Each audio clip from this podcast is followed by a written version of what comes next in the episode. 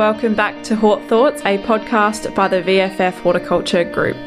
My name is Tegan Buckley, and in this episode, I am joined by Allan Zoch, VFF Senior Workplace Relations Advisor. In this episode, Allan takes us through what obligations employers have in the hort industry and what resources are available to support meeting those obligations. We hope that you enjoy and take away some key points to support you in your business. G'day, Allan. Thank you so much for joining us here on the Hort Thoughts podcast. Can you start this episode off by telling a little bit about yourself and where you're from?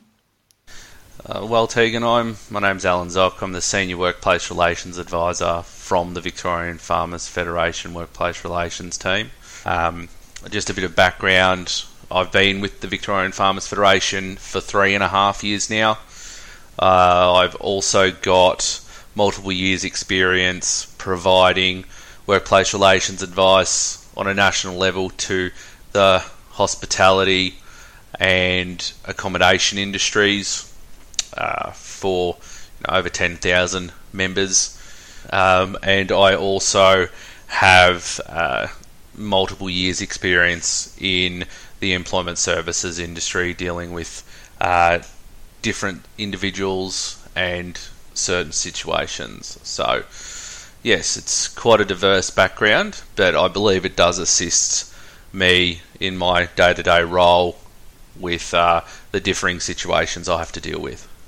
Uh, what I do in my day to day job is I provide current and relevant information updates to members from a variety of sources that include but aren't limited to the Fair Work Commission, the information that I provide is explained and communicated in a way that assists employers to understand their obligations. I uh, provide tailored and up to date advice on workplace related matters, uh, some being the following the National Employment Standards, interpretation of modern awards, wage related information, employment contracts, adverse actions, unfair dismissals, termination procedures. I provide members with materials, tools, workplace related templates that are continuously updated and available through our department, but also through our employment handbook. By speaking to us, you greatly reduce your financial risk to your business. The purpose of this episode is to chat about what obligations employers have and how best to meet them. So, Allan, can you fill us in on it a little bit more reoccurring or common queries that you might get in the horticulture space from a workplace relations view?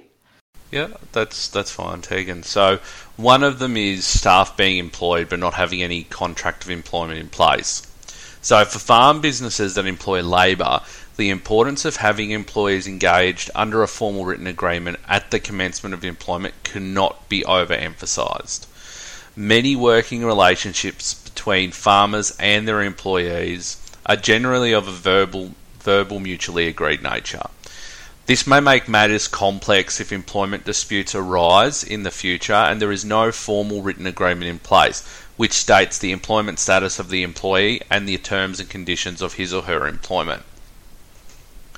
The Fair Work Act 2009 limits individual agreements, so there will be limited opportunities to have written individual agreements for award covered employees. However, you may want to do an offer of employment where you can include other agreed terms and conditions and refer to policies at your workplace. Managers or overseers will still be able to have written common law employment agreements. So, Allan, can you talk us through what is an IFA and what does this compose of for staff?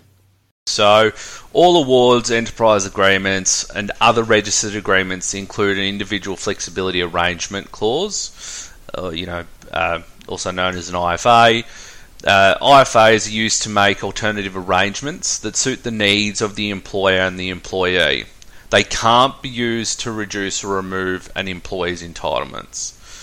The an employer has to make sure that the employer is the employee is better off overall uh, with the IFA than without it, compared to their award or registered agreement at the time the IFA is made.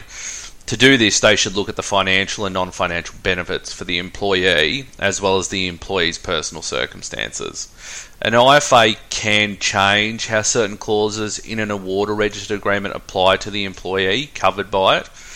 Uh, so in awards, you can use an IFA to vary clauses about uh, arrangement for when work is performed, such as working hours, allowances, penalty rates, leave loading, or overtime rates. Um, an IFA can be made at any time after the employee has started working for the employer. Uh, both parties must genuinely genuinely agree to an IFA. An employee can't be forced to sign an IFA to get a job. Uh, an employee's right to refuse to agree to an IFA is protected by their general protections. This means they can't be discriminated against or treated adversely for refusing to agree to one. An employer and employee can ask the other party to enter into an IFA. When they have agreed on what arrangements they want to make, it has to be put in writing and signed by both the employer and employee. In the certain circumstances where the employee is under 18 years of age, it has to also be signed by their parent or guardian. The employer should keep a copy of the signed IFA and give a copy to the employee.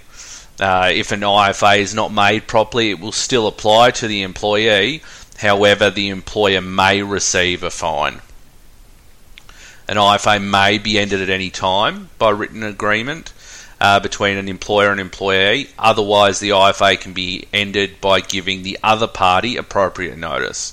An IFA that's made under an award can be ended with 13 weeks' notice. And lastly, IFAs that are made under an award prior to the 4th of December 2013 can be ended with 28 days' notice. So there's a little bit of information there for you, Tegan, based on IFAs and what they're about. Mm, thank you. very, very handy, especially for um, horticulture members in VFF hiring um, staff. So, I guess any other final words of wisdom or comments that you might like to add to wrap this episode up? Um, and in particular, I might ask you where VFF members can get more information about um, some of the things we've discussed today. Yep. So, uh, VFF members can obviously call our direct line um, and then select option one, and that'll come through to, to me in the Workplace Relations Department. And then I will be able to see the information, um, assess what's what requests are being made by the member, um, and then get that all organised and, and move forward, providing the relevant advice that's needed for their situation. Um, you know, look, in closing, I'd just like to say my advice to farmers with staff is that if you are unsure of your employment obligations, get the required help from qualified individuals to make sure you are doing the right thing by your staff. Yeah, such a good takeaway. Thank you so much, Allan, for sharing your words of wisdom with us in the workplace relations space. It is certainly a very topical subject, and making sure that we get everything right is very important. So, thank you very much for your time. Thank you very much, Tegan. It was a pleasure. Thank you for listening. If you enjoyed this episode and you'd like to help support the podcast, please be sure to share it with others, post about it on your social media, or leave us a review and a rating. To catch all the latest from the Victorian Farmers Federation, head on over to vff.org.au for more info. Thanks again. See you next time.